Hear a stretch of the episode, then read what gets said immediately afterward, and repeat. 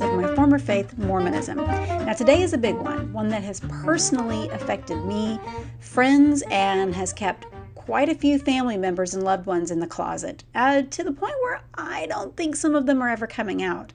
Uh, one in particular is getting Turkish delight with Mr. Tumnus by this point. And yep, that means we're talking about the homosexuals. Now, let me preface this by saying that I am bisexual, and all of my children are on what I call the rainbow spectrum. I am fiercely proud of them.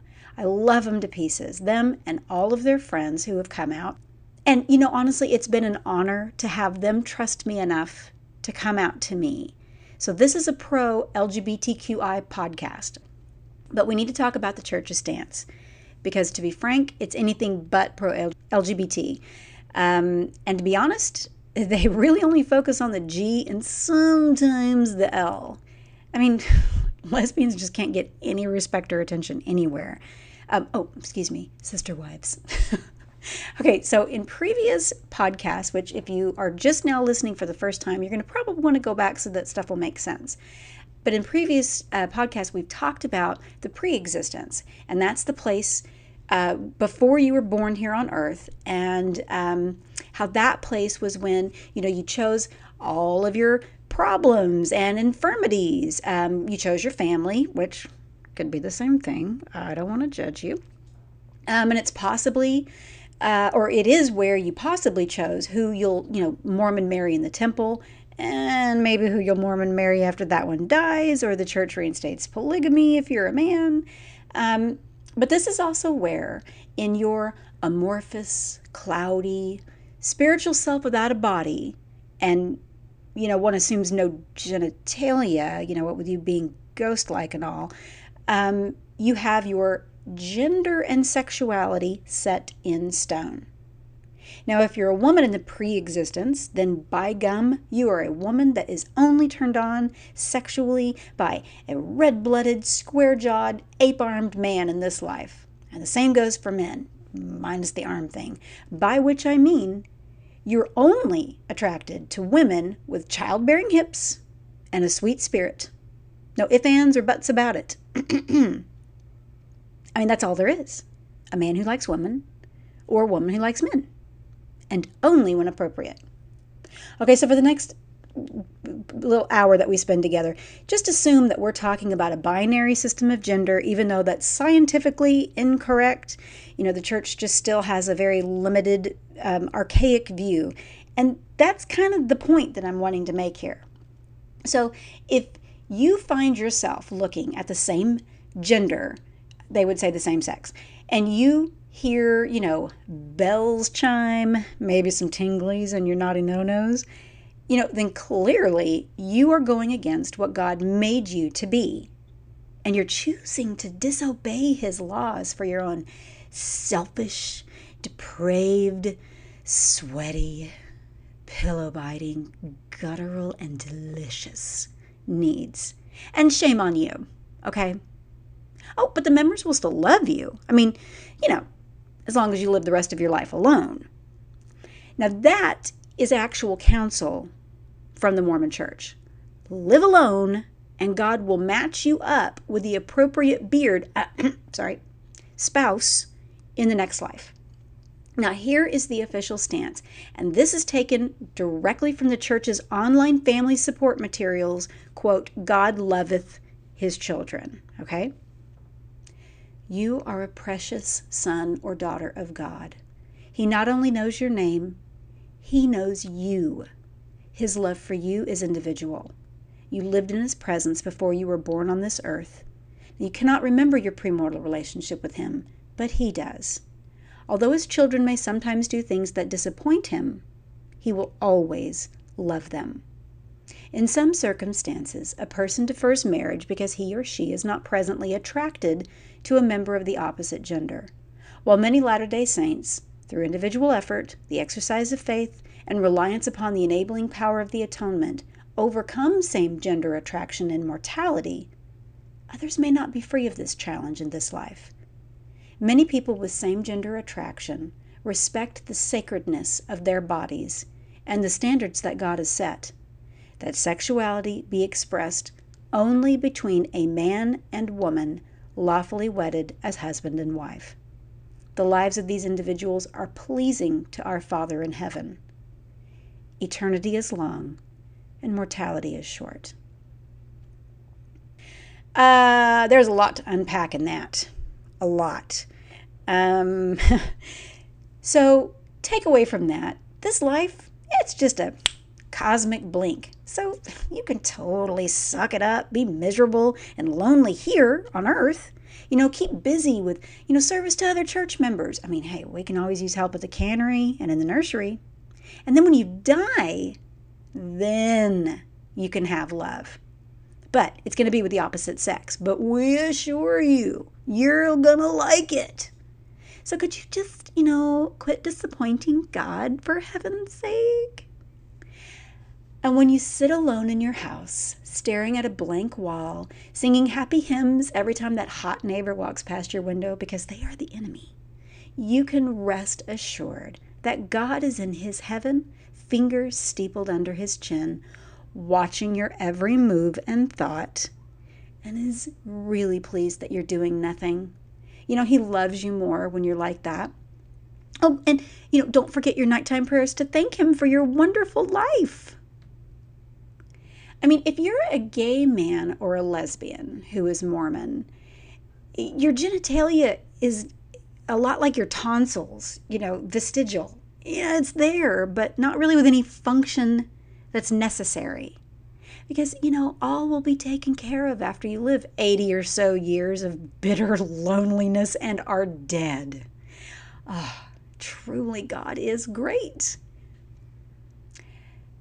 there is a real crisis that's happening in Utah right now. And, and it's that they lead the nation in suicides. And in fact, it's the second leading cause of death in males that are 15 to 24, and the leading cause in men 25 and up. and hey, because it doesn't get talked about much, females in Utah, they attempt suicide three times as often as their male counterparts, but they're not as successful as they tend to go for, you know, non messy options like pills. Um, so they get found and helped, which, yay, I'm, uh, but they're going for broke far more often. And I'm just putting this out there. The phone number for the National Suicide Prevention Hotline is 1 800 273 TALK. And you can also go to the trevorproject.org and talk anytime, day or night, to someone who knows how brutal life can be for queer kids and young adults. You matter, okay? Okay, so to put this in perspective, according to the CDC, the leading cause of death in the United States is heart disease. And in the United States, suicide ranks 11th. Utah's rate of suicide for women is four times the national average. You know, more people die from suicide than from HIV. Just putting that out there. So, Utah is about 70 to 73% Mormon. That's actually shocking, don't you think? Like, don't you expect it to be like 99%? So, anyway, so the church's official stance is that there is no connection whatsoever between the state's higher suicide rates and being Mormon. No connection at all with the expectations and pressures to be the example of perfection and godliness to the world and, of course, to each other. None at all. Nothing to do with being barred from heaven if you're not absolutely perfect. The most hateful book in all the land, and one that everyone in my generation got as a graduation gift, is by one of the prophets of the church, Spencer W. Kimball. And hmm, surprisingly, it's called The Miracle of Forgiveness. It is the most depressing, hateful book I have ever encountered. And mind you, you know, I've not read any of, you know, Trump's books or Mein Kampf, but I figured it's kind of up there. So now, if you have read it, you might realize just how funny the title is because, good Lord, everything is a sin. I mean, I guess, you know, to really repent and atone is a miracle. Um, so here's what the prophet of the Mormon church, uh, Spencer W. Kimball, said was sinful. And remember, he is a prophet speaking for Jesus Christ himself. This book is printed by the church's publishing house, and this is basically God's word. Okay, this is the infamous paragraph in that book that details everything sinful. We're going to be here for a bit. Murder, adultery, theft. Okay.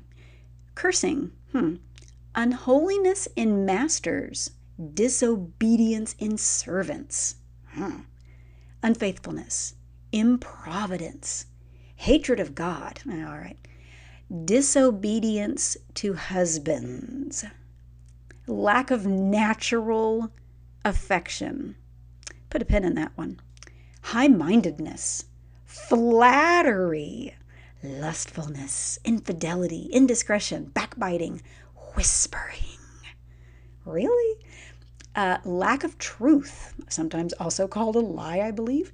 Uh, striking, brawling, quarrelsomeness, unthankfulness, inhospitality, deceitfulness, irreverence, boasting, arrogance, pride, double tongued talk, profanity, slander, corruptness, thievery, embezzlement, despoiling, covenant breaking, uh, incontinence, filthiness, ignobleness, filthy communications, which I feel like we've already addressed by using filthiness, impurity, foolishness, slothfulness, impatience, lack of understanding.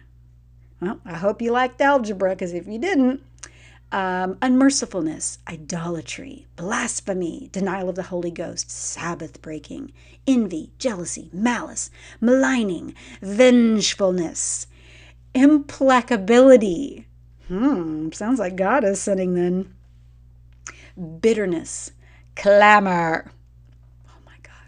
Loud noises are a sin. Oh my gosh. Spite, defiling, reviling, evil speaking, provoking, greediness for filthy lucre. Again, we've already addressed filthy. It just seems a bit redundant. Uh, disobedience to parents, anger, hate, covetousness, bearing false witness. Again, a lie. Um, inventing evil things, which means that my eye is on you, maker of peat flavored Oreos. Ooh, fleshliness, heresy, insatiable appetites, instability, ignorance. Um, and in our modern language, masturbation, petting, fornication, adultery, homosexuality, and every sex perversion, every hidden and secret sin, and all unholy and impure practices. Wow, uh, is there anything that doesn't fall under the umbrella there? And then there's a chapter that says, This is the sin next to murder. These are the sins, now I'm quoting, these are the sins which are so serious that we know of no forgiveness for them. There are also sins which approach the unforgivable ones in seriousness, but seem to come in the category of the forgivable. It's like he's upset that you can be forgiven for things. These are the diabolical crimes of sexual impurity. In varied forms, they run from aberrations involving self abuse, sex stimulation, and self pollution to abhorrent and unnatural practices involving others. Whether named or unnamed in Scripture or the spoken word, any sexual act or practice which is unnatural or unauthorized is a sin. End quote unauthorized? Okay, so he goes on to say that he doesn't want to talk about this stuff. sure. But it's crucial that the church leaders do, even though the words are repugnant and unpleasant. Well, I mean, sure, if you're going to talk like a 1950s health film about it. Okay, so he says that you can be clean of body, but still be filthy as hell's cesspools. By the way, new band name, dibs on filthy, filthy as hell's cesspools. Oh, okay, so there was a famous leak of upcoming doctrinal change in November of 2015.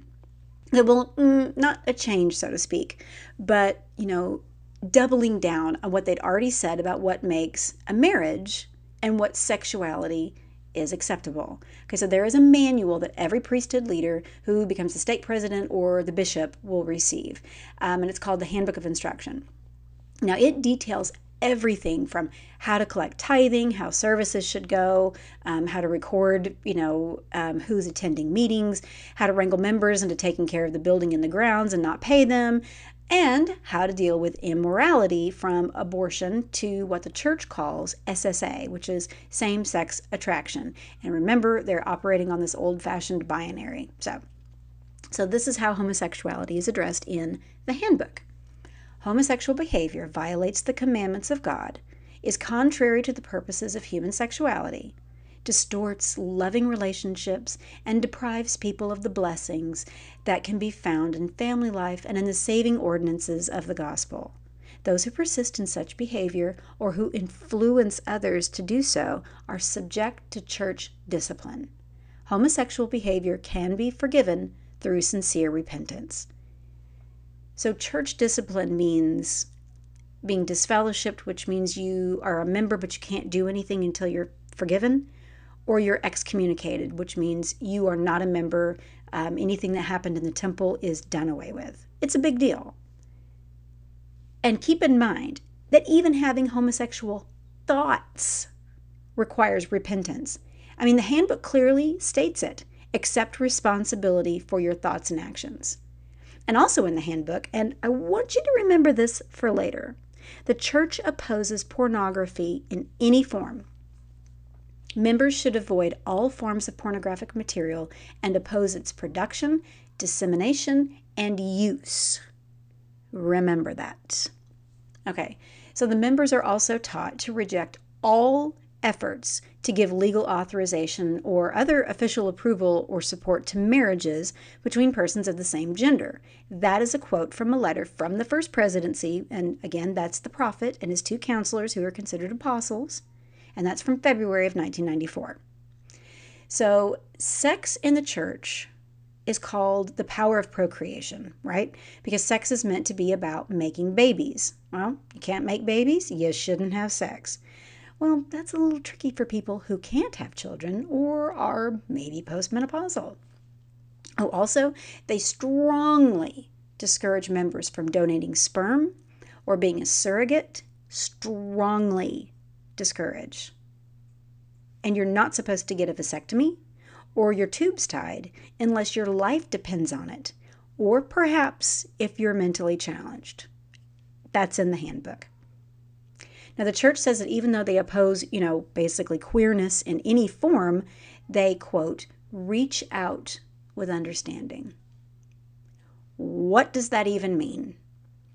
Okay, in this November 2015 leak, the leaders decided, oh, mm, mm, sorry, rather, God revealed to the leaders of the church that it is Heavenly Father's wish that gay members who get married to the same sex are now called apostates which means excommunication. And if they have children, those children cannot be baptized Mormon. They cannot go through any of the important rites that all Mormon teens go through because they can't be official members. Not until they turn 18 and denounce their parents. Like they have to formally state their gay parents aren't their family anymore. So the irony is that the Mormons are known as the quote, families are forever church. Well, not if you're a gay or a lesbian. And if you're trans, oh, you can just forget it. You have to live a lie. You can't come out as trans. You cannot dress as you see fit for your gender. And you absolutely cannot have gender confirming surgery. If you do, you can't be baptized if you're a convert. If you grew up Mormon and were baptized before your gender confirming surgery, you now can't go to the temple and you have to go to the temple to progress in the church. Well, I mean, not if you're trans. You do not get to advance to the penthouse suite of heaven, so forget your own planet and becoming a god or goddess. But, you know, mortality is short, eternity is long. And they have no clue how hateful that is. Or if they do, they don't care. Uh, they've, they've sort of painted themselves into a corner And honestly, I don't know that they can ever repair it. There are groups of folks who are trying to change the Mormon church from within. I mean, hey, while I applaud their thought and the motivation, I just don't think that they can. Okay, so let's look at what the church has publicly copped to doing spending hard money and strong arming members into spending 20 million for Prop 8 back in 2008. They had videos sent to every ward house detailing how important it was to fight this and encouraging members to caravan um, like to California and help spread a bunch of horse pucky about how dangerous Prop 8 would. Uh, that's really well documented. It angers me every time I think of it. I mean, they spent a lot of money at BYU um, housing a conversion therapy center, and that ran until the early 80s. Okay, so there's a documentary called Legacies, and you can watch it on YouTube. Um, it's a series of four interviews with gay Mormons. Uh, I don't actually think any of them are still Mormon, um, but they were all born um, in Utah, devoutly Mormon, and grew up that way. And they were sent to the freaking basement of the Smith Family Living Center there on the BYU campus for their therapies. Now, one of the men was 15 when he confessed to having gay thoughts to a beloved seminary teacher um, who turned around and narked on him to the bishop.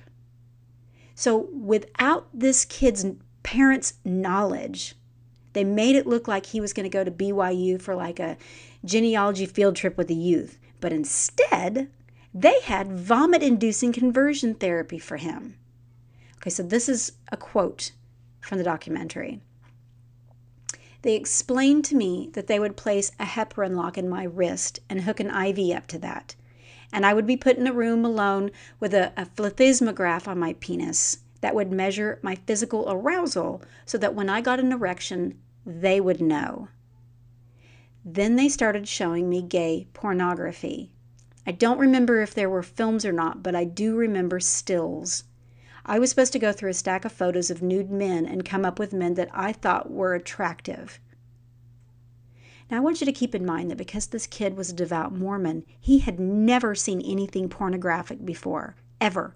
He was 15. He goes on to say, I'd never seen sex before at all.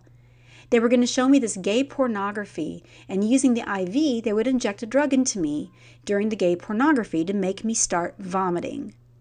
Then they would switch the pornography over to heterosexual sex and inject a euphoric drug into me to get me to associate euphoria with heterosexuality. I mean, that is some clockwork orange garbage right there. So he did not go back for further treatment. And because of it, they gave him a shame letter. That's his language. That they he then had to hand over in person to his stake president and say he refused to go through with the Lord's program for his cure. The Lord's program. And now I'm thinking of Game of Thrones with the shame bell and the shame walk. Also, hey, remember how you're not supposed to see or participate in any way with anything pornographic? Well, I guess these guys showing kids dirty pictures get a pass because it's the Lord's program. Now, other people had electroshock therapy, and one person in the documentary says they often saw people with burn marks on their skin. And here's the thing aversion therapy does not work. It will not make you straight if you're gay. If you are gay, lesbian, bi, or trans, you are genetically made that way, just like someone with a specific curl pattern or blue green eyes. No one, and let me repeat, no one chooses to be gay. Okay, for the sake of argument, I suppose there could be a random queer Rachel Dolezal out there, you know, appropriating queer culture to stand out from their own mediocre life. You know, the one where they're not ostracized, bullied, shamed, forced into dangerous and worthless conversion therapy centers.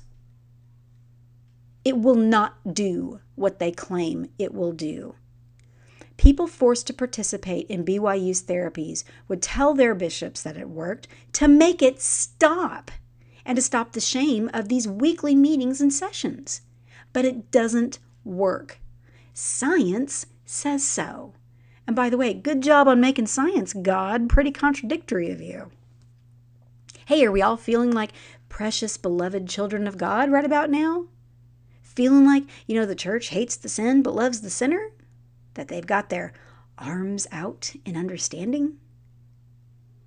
So, before this year's General Conference, which happens twice a year, and that's when the whole church comes together worldwide to uh, essentially swear fealty to the church and to God, um, and where you receive new instruction and you listen to faith promoting lessons from the church leaders for two days. So, before this recent conference, the church owned magazine Ensign uh, printed an article just three weeks prior called The War Goes On. The War. Now, in this article, one of the leaders speaking for the church for God calls what LGBT people feel counterfeit. From the article Counterfeits bear a resemblance to the real thing in order to deceive unsuspecting people. They are a twisted version of something good. And just like counterfeit money, they are worthless. Worthless. Arms out in understanding. It continues. Marriage between a man and a woman is ordained of God, but same sex marriage is only a counterfeit. It brings neither posterity nor exaltation. Although his imitations deceive many people, they are not the real thing. They cannot bring lasting happiness. He then goes on to say that when people argue this point, ah, see, that's just what Satan wants. That is of Satan to find fault with the church's teachings. I mean, do you see how deceptive that is? Do you see that this is a way of silencing anything that challenges what the church teaches? I mean, this is not a good thing. This is not from God. If you're Mormon and listening, that's evil. Not not being gay, not gay marriage. I mean, good gosh uh, studies actually show that suicides drop in places where marriage equality exists. You know, saying that anyone who argues for equal rights for an entire group of people is satanic as a way of shutting up future discussion, that is freaking evil. Okay, the article goes on to say that you shouldn't despair because, oh, that's just playing into Satan's hands. Well, how the hell can LGBT Mormons not despair when you call their very real feelings of love counterfeit? And, and that they're apostates if they act on it, and that they must spend their lives alone, or, or live a lie, pretend to be straight, marry someone of the opposite sex, and both of you potentially be miserable for the rest of your lives. And that, my friends, is a quote, real marriage, according to the church at least. the cognitive dissonance. Now, in 2000, a young man named Stuart Matis took his own life in the face of a statewide vote, Proposition 22, which was an anti gay measure. Now, he said in a letter before his death that hearing that the church supported this position and that they were encouraging their members to give money in support of it to help it pass, that sent him into a downward spiral and ultimately ending with him taking his own life. I hate that his story isn't unique. And since that November leak that I mentioned, there has been just a massive, heartbreaking spike in people feeling hopeless enough that they make that ultimate decision to end their life. As the mother of children who are queer and who tried to take their own lives and harm themselves, it's unconscionable to me This stance is unconscionable. Now, as a result of the church pushing their homosexual members back into the closet, you know, to survive and just in order to stay a member, they've increased the number of suicides, the number of unhappy marriages. And they've created a philosophy that God loves you if you're miserable. But come on now, He'll totally hook you up when you're dead. So just be patient and alone. I belong to a group that's called the Mama Dragons. It's Mormon centric, but the mission is to keep queer Mormon kids alive. Please reach out to them if you're a parent of an LGBT Mormon child. You are not alone, and we breathe fire. I also want to mention that the majority of the homeless kids in Utah are queer teens. Oh, but families are forever. You know, teaching these principles of what is acceptable and what is freaking satanic just makes the situation for LGBT Mormons worse. We are better than this. We should be better than this. 5,000 kids on the street daily in a state that barely has a population of a million? You know, I am so glad that there are places like Encircle now, that's a safe place for LGBTQ Mormon youth that is in Provo that just recently opened its doors. And even better, it's this beautiful Victorian home that was donated by a woman named Gay. And she had two gay sons. And she gets how important it is for these kids to know that they're not alone and that someone cares. I am so glad that there are random you know, stakes and wards who are lovingly embracing gay members and are trying to educate themselves. I am so glad that there are people like the Mama Dragons who speak out, who speak up for their queer children and other LGBT Mormons, who network to find beds for kids, who exist to keep these kids alive. That is arms out and open. I just wish it was actual church doctrine and not these random outliers. And if I can just say to you, if you're LGBT or questioning and you're Mormon, you're not wrong. You're not counterfeit. Love is love is love, and it is not a counterfeit. You are just as you're meant to be, be it gay, lesbian, bi, trans, whatever. You know, here in the South, excuse me, you know, we have this saying that you're not worthless because God don't make no trash. So while it's great that the Mormon Church, you know, recently put out a positive video on their website where a family learns that a member is gay and they all decide to love him. I mean, that is great. It really is. It also doesn't change the fact that the church wants that gay family member to spend their life alone or lie and marry the opposite sex just to satisfy their eternal progression ticky box. It doesn't change the fact that they teach and believe that LGBT members are choosing to sin, a sin second to murder, by being gay. That is utter nonsense, and that is not true being gay, same sex attracted, trans, trans and gay, however your chips fall, that is who you are. And you are not a sin. So, in light of this, you know, that video becomes nothing more than a PR stunt to take the heat off their archaic and wrong headed attitude towards LGBT members. It's a PR stunt to detract from the financial leaks happening that show how much money was spent on Prop 8 and other political issues that align with that same philosophy. Oh, and side note, they sneakily sidestep polygamy with the whole counterfeit marriage thing, which is hilarious. Because if it all hinges on Joseph Smith and what he said was revelation and from God, that includes polygamy, which is not one man, one woman. Cognitive dissonance, my word. So I have a book that comes out in May about a devout kid on his mission who realizes he's gay. And worse, in his opinion, he falls for his companion.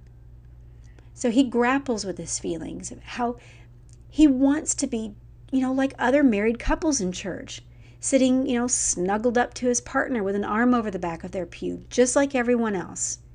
He wants to watch his partner baptize their child, do all of the normal rites that he grew up experiencing and what he saw his parents did. By the way, it's called And It Came to Pass, and it comes out May 18th. I really struggled being respectful to the Mormon church because I know that there are LGBT members who want to be Mormon and stay Mormon. And I get it. I get it. Leaving the church was one of the hardest things I ever did.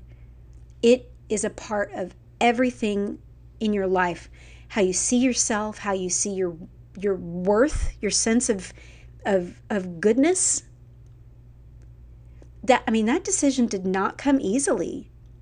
And it it felt like I was divorcing God. That was the right decision for me.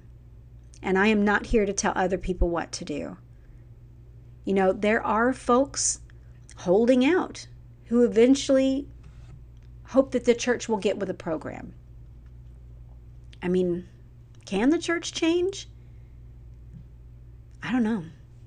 I mean, it took them 140 some odd years to change their stance on black members. I mean, now they didn't go back on what they taught about black people being marked with the curse of Cain.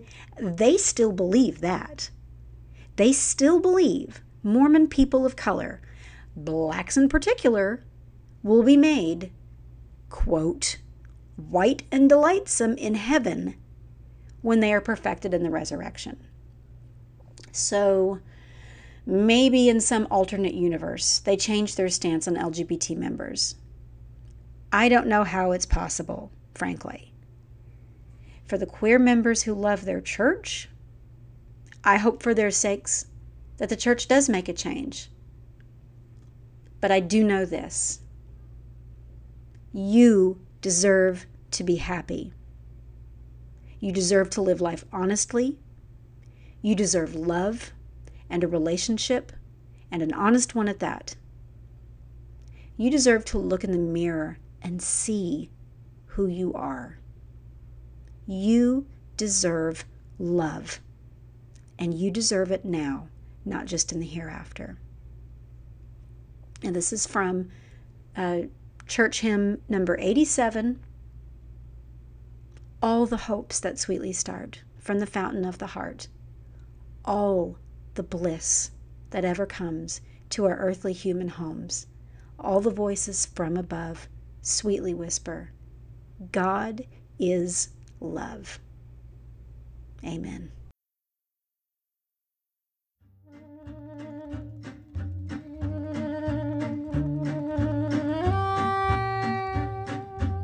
Thank you for listening. Hey, and if you enjoyed this, maybe consider leaving a review on iTunes or Stitcher, or however you're keeping up with the podcast. You know, that plus reblogging or sharing means an angel gets its wings and a puppy gets a nose boot. So don't be a monster. And next time, we're diving deep into the topic of sex. So you don't want to miss it. I'll see you then.